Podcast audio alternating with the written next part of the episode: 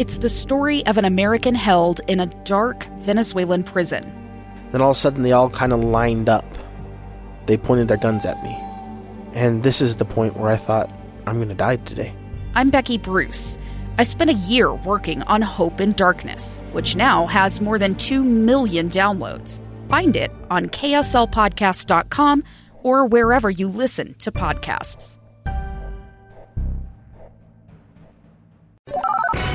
Listening to Utah's Morning News with Tim Hughes and Amanda Dickson on KSL News Radio, 102.7 FM and 1160 AM. Good morning, KSL News Time, 730. KSL's top story this hour. Got a little bit more snow falling this morning, but a break is in sight. KSL News Radio's Adam Small is live with details. Adam?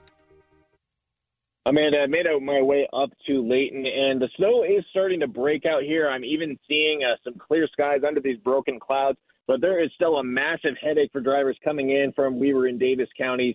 As you make your way up through Davis County northbound, you hit about Farmington, and that's where you really started to see the snow come down. And then, especially in Kaysville, creating a wall of cars going back to where I'm at, at least to Antelope Drive, if not further. So, again, the traffic center has been very on point with saying definitely plan ahead on your drive if you're going southbound into Salt Lake City this morning. The good news is, though, that the snow is going to continue to taper off through the morning.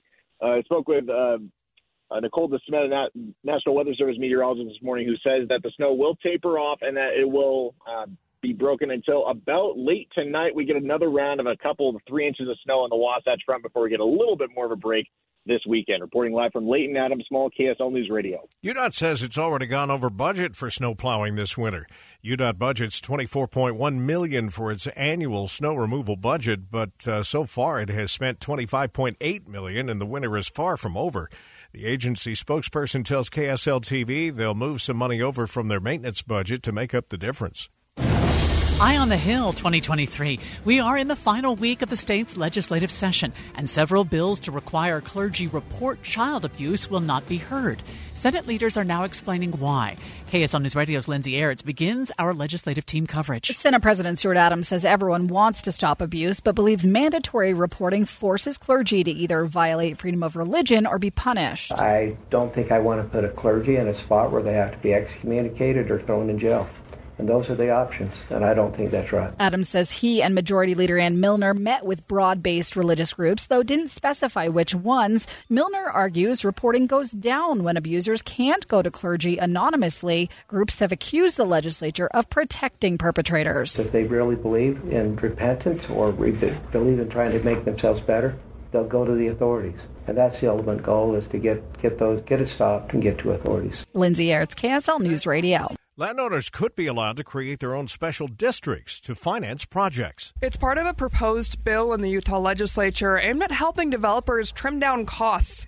The Deseret News reports supporters say the bill would help drive down the cost of housing for everyone, but opponents say the move would set up a political subdivision in the hands of someone who is not an elected official and give them the power to tax. The bill passed through committee and will head to the full Senate for a vote. Kate Davis, KSL News Radio. Three years. That's how long a new bill would require some nonviolent offenders to wait before they can own a gun again. Representative Phil Lyman is proposing the bill. I look at it very much as a civil liberties bill to give people back their gun mm-hmm. rights who really have shown no indication that they have, uh, you know, a violent past or record. A House committee approved a substituted version of the bill which specified that felons and those convicted of domestic violence or another violence offense would not be eligible to have gun access reinstated through the measure. Some people who use Medicaid for health care coverage will need to requalify as pandemic policies wind down. We get the details from KSL News Radio's Britt Johnson. With the onset of COVID 19, the federal government forbade states from removing people from Medicaid. This year, however, states can now check eligibility. Jennifer Strohecker, the state Medicaid director, says if you end up losing coverage, they can help you receive aid through other programs.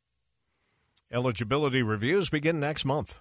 First look traffic takes us back to you, Andy. Amanda, still the roughest traffic is going to be traveling on I 15 between uh, Clearfield and Kaysville from the snow. It does look like the snow's actually tapered off, but uh, what it's left behind is a lot of delay. Same thing on Highway 89 and almost that exact same stretch. Uh, for those of you in Utah County, we got a little bit of slushy conditions reducing your speeds in American Fork and Lindon And uh, finally, uh, or actually, I shouldn't say finally, but it's getting pretty rough along uh, Canyon Boulevard and uh, 5300 West, trying to get up towards uh, SR 92. These are areas that don't usually slow down like this this hour. I'm Andy Farnsworth in the KSL Traffic Center. Time for KSL's top national stories this hour. The Transportation Department issuing a deadline now to the nation's railroads. Secretary Pete Buttigieg asking rail companies to join the Close Call Reporting System, a voluntary program that lets rails and their workers confidentially report unsafe events, hazards, and close calls that could lead to a derailment. So far, not one major rail company has done that. DOT wants answers from them by Friday. ABC's Andy Field reporting there from Washington.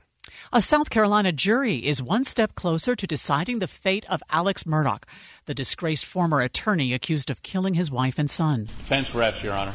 The defense resting its case after calling two crime scene experts to testify about the possibility that there were two shooters. One expert claiming there would have been no time for a single shooter to kill Murdaugh's son, Paul, then grab the second weapon and kill Maggie Murdaugh because he says blowback from the first shotgun blast would have slowed him down. But prosecutors point out that expert never wrote up a report on his findings or sources.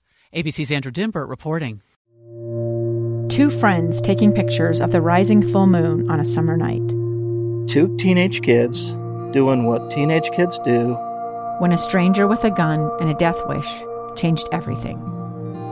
It was violent, it was senseless, and I will never understand it, I will never accept it.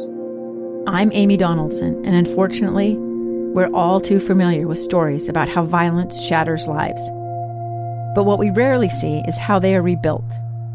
In a new podcast, The Letter, we relive tragedy, but only so we can hear the rest of the story the struggle to reclaim lives, the realities of grief, and the possibilities of forgiveness. I believe in miracles. Sometimes I thought there are no miracles. Yeah, there are, and this is a big one. Follow the letter at theletterpodcast.com or wherever you get your podcasts.